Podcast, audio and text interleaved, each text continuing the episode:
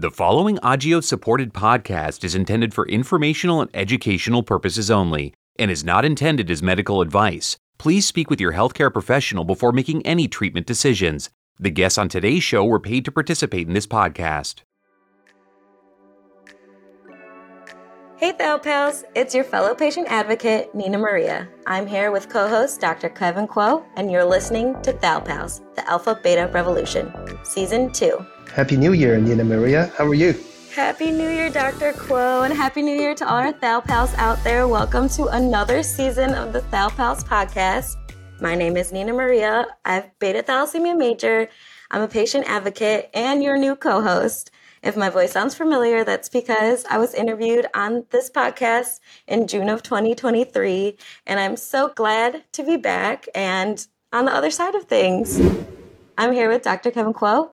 So before we started recording, I had a question for you, which was how should I address you? Do you like Dr. Kuo, Dr. K, Kevin? What's the answer to that one? I'm happy with anything. In fact, Kevin is perfectly fine with me.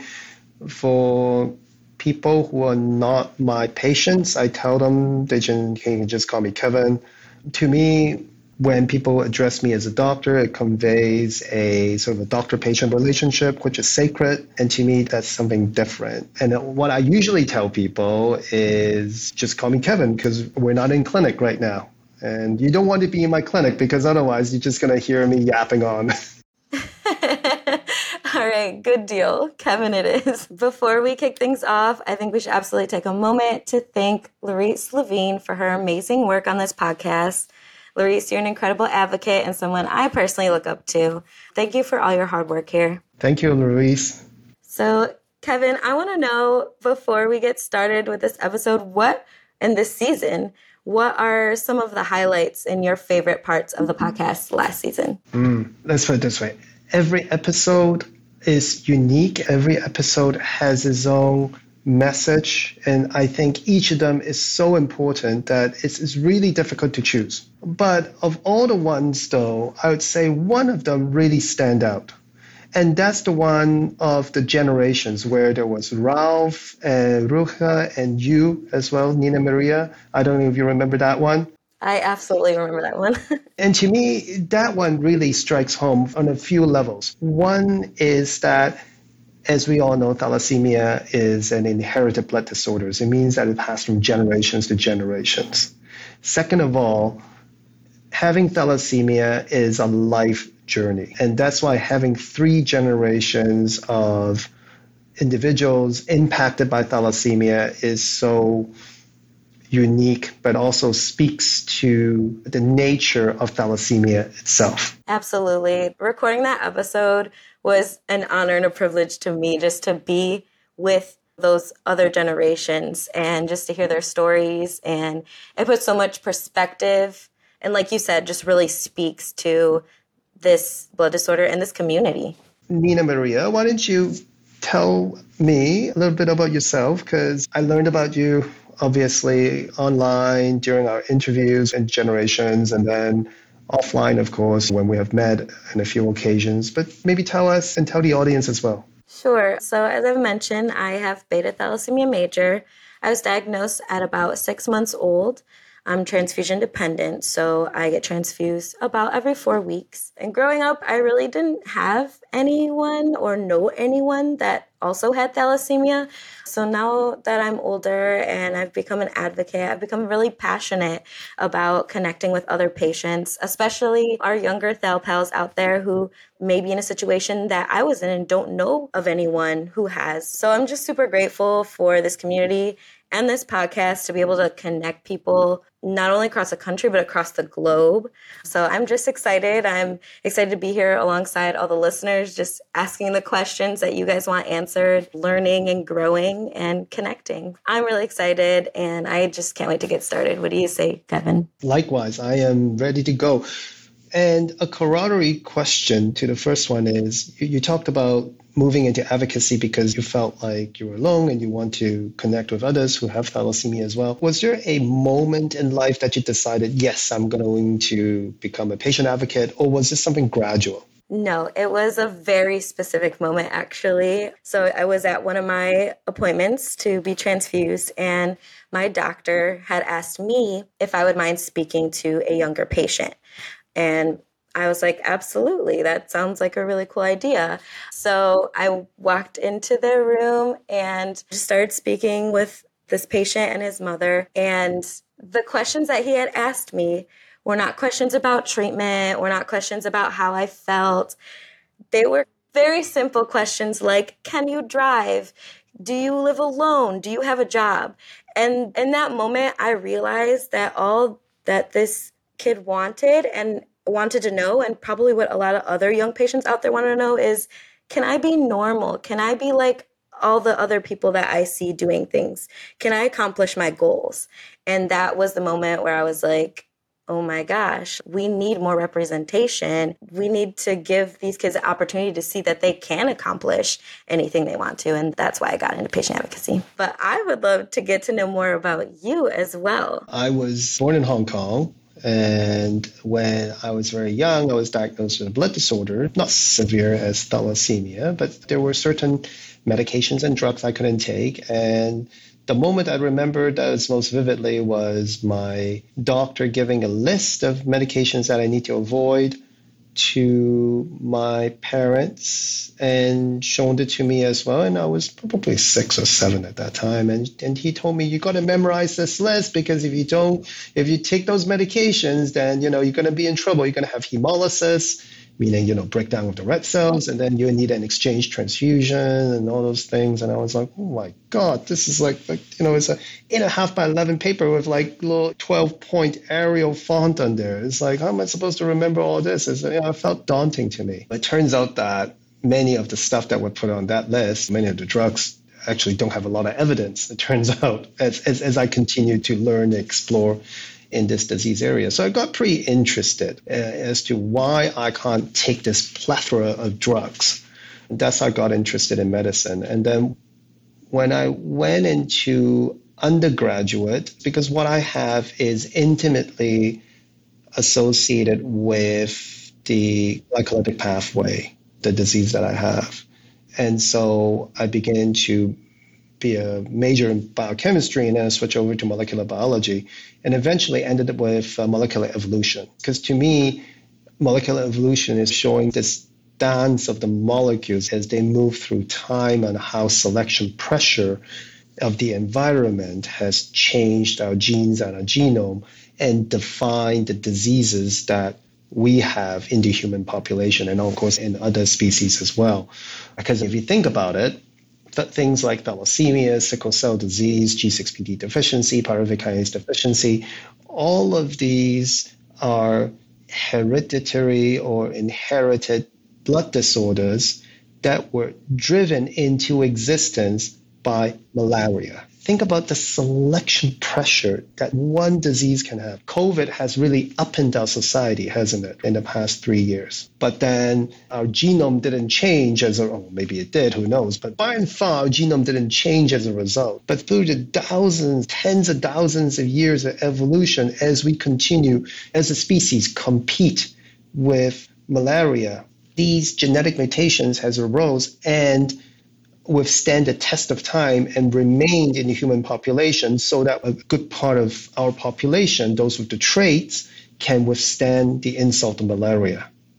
And then beyond that, one example is how sickle cell disease, which you can think about as a cousin of thalassemia, the mutations itself, the sickle mutation itself, evolved no less than five times independently across the world, where malaria exerts its greatest pressure. And so I graduated with a degree in molecular genetics and decided to go to medical school with the aim of doing hematology. So I did medical school, well, went to my internal medicine training and then hematology. And then afterwards, I went in then on to subspecialize in hemoglobinopathies or the study of the changes in the hemoglobin that results in the diseases that we know of, like sickle cell disease and thalassemias. And then I thought to myself at, at that juncture in time, it's true and well that I can help people with blood disorders. But what about moving that needle? What about finding actual treatment solutions? Because when I graduated from my hematology residency, my fellowship in 2010 or so, at that time, all the treatments for thalassemias were supportive, meaning that it's just blood transfusions and iron chelation. It's a band aid approach, right? It doesn't really fix the underlying problem. And I thought to myself, how can I meaningfully contribute to the space so that I can start moving the needle of care. And I thought, what better way of doing that than to learn about how to do clinical trials, how to do clinical research? Because it is through clinical research that we will have breakthroughs that are necessary to start changing the course of how we manage thalassemias. So I did a master's in health research methodology, and then I was then afterwards appointed to the faculty at the University of Toronto. So that's my journey. Agios is a biopharmaceutical company that's fueled by connections with patient communities, healthcare professionals, patients, and each other. Building on these connections and the company's unmatched leadership in the field of cellular metabolism, Agios is pioneering therapies of genetically defined diseases, a broad group of rare and more common diseases that are typically severe and life threatening. Near term, Agios is focusing on hemolytic and acquired anemias, including sickle cell disease, pyruvate kinase or PK deficiency, and thalassemia. To learn more, visit agios.com. That's A G I O S.com. It's really clear that you are very passionate about hematology and just, like you said, furthering research and finding new solutions, which is really exciting and, and hopeful as a patient to see that there is so much passion behind it. I think something that I'm wondering is what would you say to other doctors that are considering being hematologists or unsure? We need more doctors that not only specialize in hematology, but specialize in rare hemolytic blood disorders. So, what would you say to aspiring doctors, or what's your favorite part maybe about working in that specific field that might inspire others? Before I get into the answer of your question, I completely agree with you that we need more doctors who specializes in the treatment of non-malignant diseases, particularly red blood cell disorders and thalassemias and sickle cell and so forth. Just to give you an example, I'm currently having a real conundrum because one of my patients is going to be moving to a state where there is no thalassemia specialist. And I'm completely fretting about it right now. And I'm trying to help her with insurance, making sure that maybe she can get cross-state coverage so that she can fly to a comprehensive care centers to get the necessary advice and so forth. So we absolutely need people in this space. I think one of the disadvantages that we had traditionally was because we were called benign hematology. Benign as if there's no great cause for concern if one were to have thalassemia as a sickle cell. Yeah, it, belongs to this category called benign hematology, as opposed to malignant hematology, things like leukemia, lymphoma, etc. Right? Not to say that leukemias, lymphomas are not dangerous. I mean, certainly they are dangerous, but I think by calling them malignant hematology and by calling this field benign hematology, it gives a sense of less of an urgency and less of an impact that it deserves. The human impact, it doesn't do it justice. These hematologies have been categorized as such. Yes, a lower risk than like a cancerous issue. It is still an issue. There is still urgency and dangers, right? Yes, uh, absolutely. I think part of it has initially, at least, has to do with survival, meaning that if someone has leukemia and lymphoma, I mean, certainly it's quite deadly if you don't treat it. On the other hand, someone with non transfusion dependent thalassemias, they will live, but the quality of life is extremely poor, their function is extremely poor, they have a whole host of comorbidities. So they're languishing in life. So the less of an urgency, I think that has given people false reassurances, thinking that thalassemia is less important. I think that's one. Second of all, is the training in hematology residency still place great emphasis on malignant hematology. And so the amount of time and space that's devoted to training someone to become competent in managing people with blood disorders is much lower. And then, of course, in that sense, then, if we're not devoting time to train people in blood disorders, then ergo, there'll be less people coming out to become faculty members for non-malignant blood disorders. And ergo, you're going to have less people following the footsteps because you have less mentorship availability. So what can we do to change that? I think there's been a lot of changes recently, right? Driven by a couple of factors. One is the recognition by community based organizations, by NGOs, by governments, and by professional organizations that blood disorders like thalassemia are also quite devastating. And that just because patients are living, it doesn't mean that they're not suffering. Just because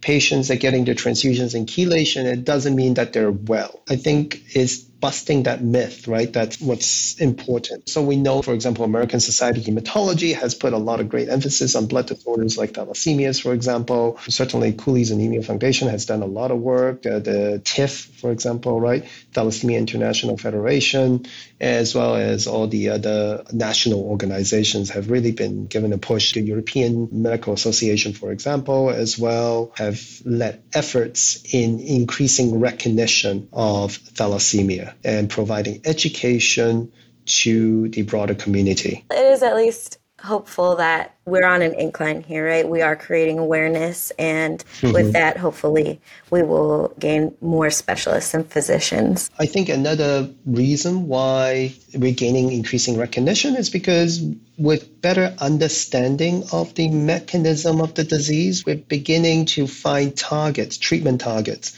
where we can actually modify the disease instead of just giving transfusions and iron to band aid the symptoms. That kind of brings me to my next question, which is over the past several decades, we've really seen an incline and so much progress with how we can treat thalassemia and, and help patients. So, what is your hope for the next coming decades and what do you want to see what's your wish for patients in the hopefully near future it's quite a journey isn't it if you think about what we have been through in the sense that you growing up seeing the changes in the way we manage thalassemia and me learning about how we initially managed thalassemia and now changing the paradigm of how we manage thalassemia as a result of having these new therapies i felt as if we were going through a tunnel and suddenly there's just this bright light. And sometimes I feel like the light is so bright that I'm blinded. Like you have rays shining. These rays are essentially treatment options shining upon you, such that you almost you feel almost blinded by it. But I feel like in terms of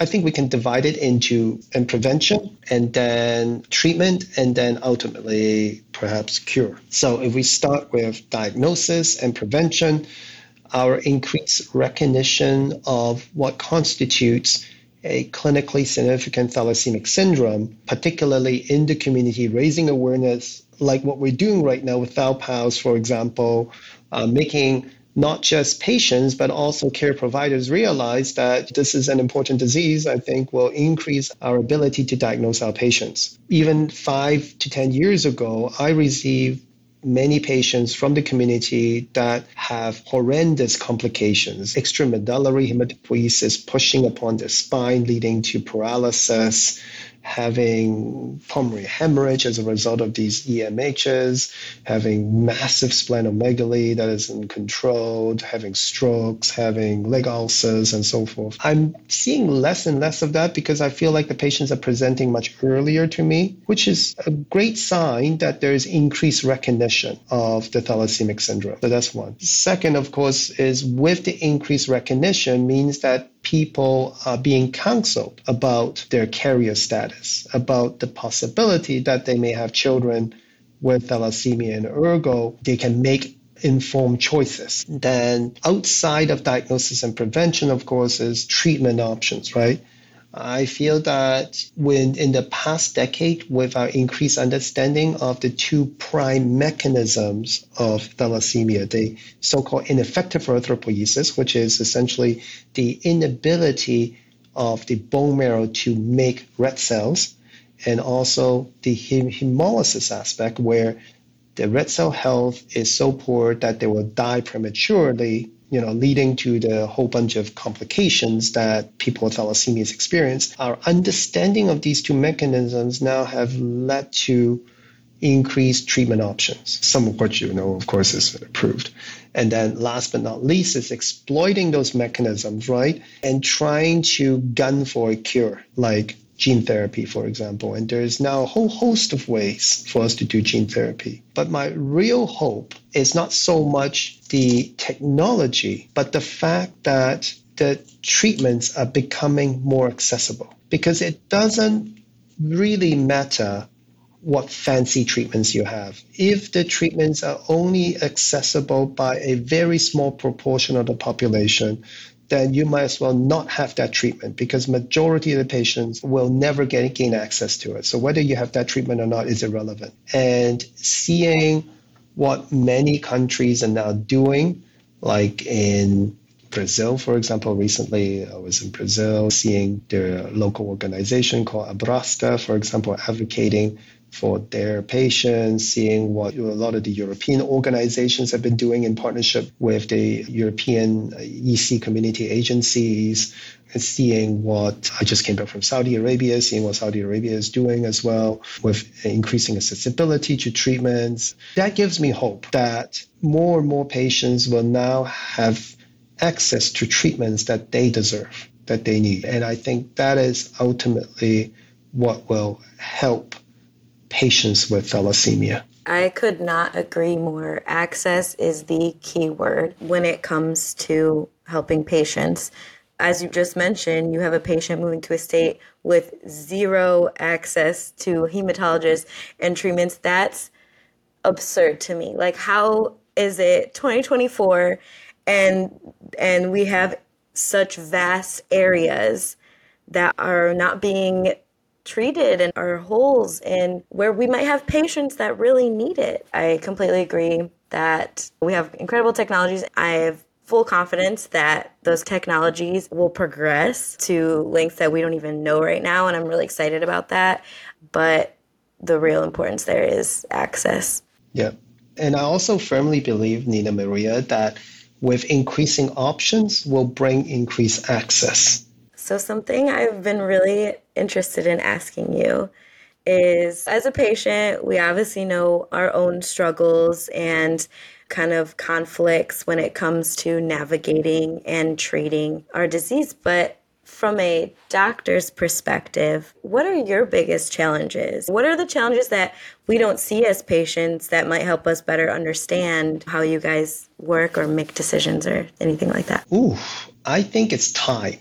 I think time is my biggest enemy or the lack of time. You have no idea, NinaMaria. Like I just wish I have an infinite amount of time to spend with my patients because I feel like the more time I spend with my patients, the better I get to understand their motivations to accept treatment and not accept treatment. There is a big thing that they teach in medical school in that Mr. So and so is not adherent to their treatment. And if they're not adherent, the knee jerk reflex is you have to educate them about their side effects, about the risk of not taking the treatment, and then you got to educate them the benefits of getting the treatment. And then I think to myself, what a load of crock, right? Here you're dealing with a population where patients like you, for example, diagnosed at six months, you know about your disease way better than anyone in the room right now, including the doctors. So, why would anyone have the gumption to think that they know better about what is good for you versus what is not? And often, when we really take the time to dig deep down into why someone is not taking the treatment or is taking the treatment less, has nothing to do with their understanding of dangers of not taking the treatment or the benefits of taking the treatment. They know all that. What it is life, right? Ultimately, as doctors, what we want to do is being able to provide treatments to you so that it liberates you from your disease, so that you don't live for your disease. That is a danger I think, with a lot of chronic diseases that people live to treat the disease. And that is not somewhere where we want our patients to end up. And so the way to understand that and the way to manage that is to understand the motivations behind taking a treatment or not taking treatment. And that takes time. And most of the time has to do with, say, going to school or not having accessible transportation options or not having the copay necessary to get the drug, right? These are stuff that have zero, nothing to do with the patient's understanding. And so that's why I think time is my biggest enemy. That plus paperwork. I want to jab my eyes over paperwork. I'm telling you, you know, like fighting with insurance companies and explaining why you need dual chelation treatment, not you patients need dual chelation treatment and so forth. It's I just shoot myself in the brain some days. But that's what it takes to get it done. well, it's certainly hard work and we do recognize that. But I really loved what you had to say about the other factors that impact patients that are outside of a scientific or health realm that we might think of, right?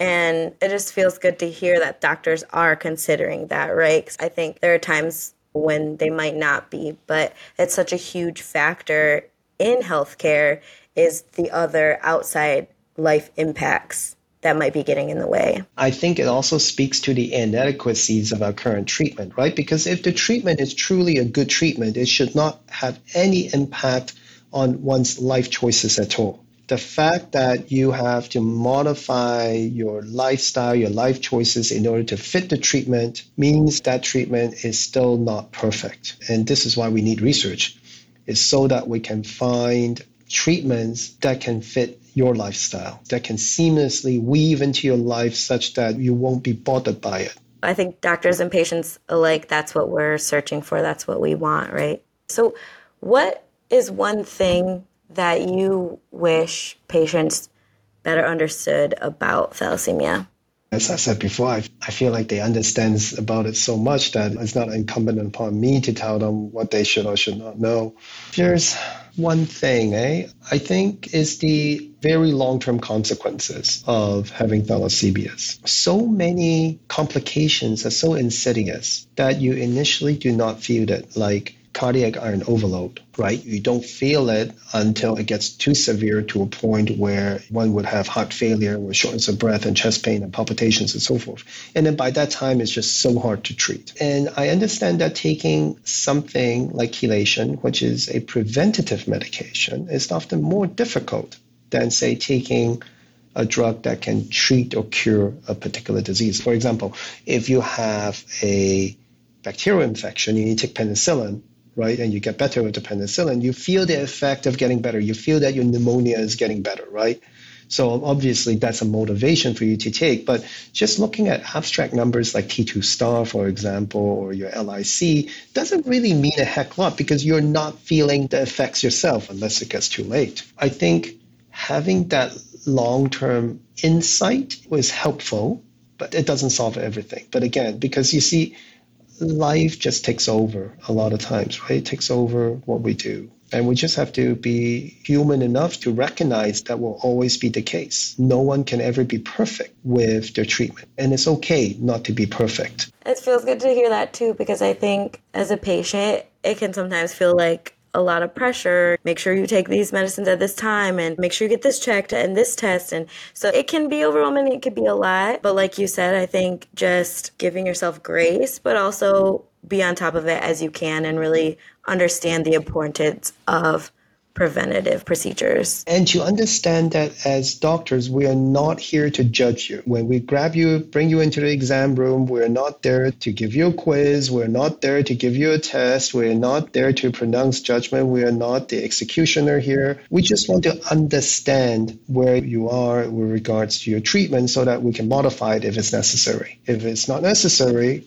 fine, go ahead, keep going, keep doing what you're doing. And you know what? A lot of times, I really don't care much about how people get to where they are as long as they can get there. Yeah, if it takes you to do somersaults in order to get to an LIC of less than three, go for it. And before we do close things out, you did mention you had traveled to Saudi Arabia, also Brazil recently. Are there any exciting or anything that you want to tell us that you've learned through any of those experiences? You know what? If you want to learn about what I learned in Saudi Arabia, as we will be bringing a very special guest from Saudi Arabia. And for the listeners out there, you just have to wait and see. I love it. I think that just about wraps up this episode.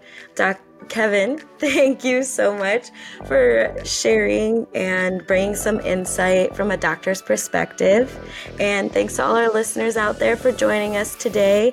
Make sure you join us next time and don't forget to share with your pals out there. Thank you, NinaMaria, for letting me share my stories with you. Absolutely. It was a great time.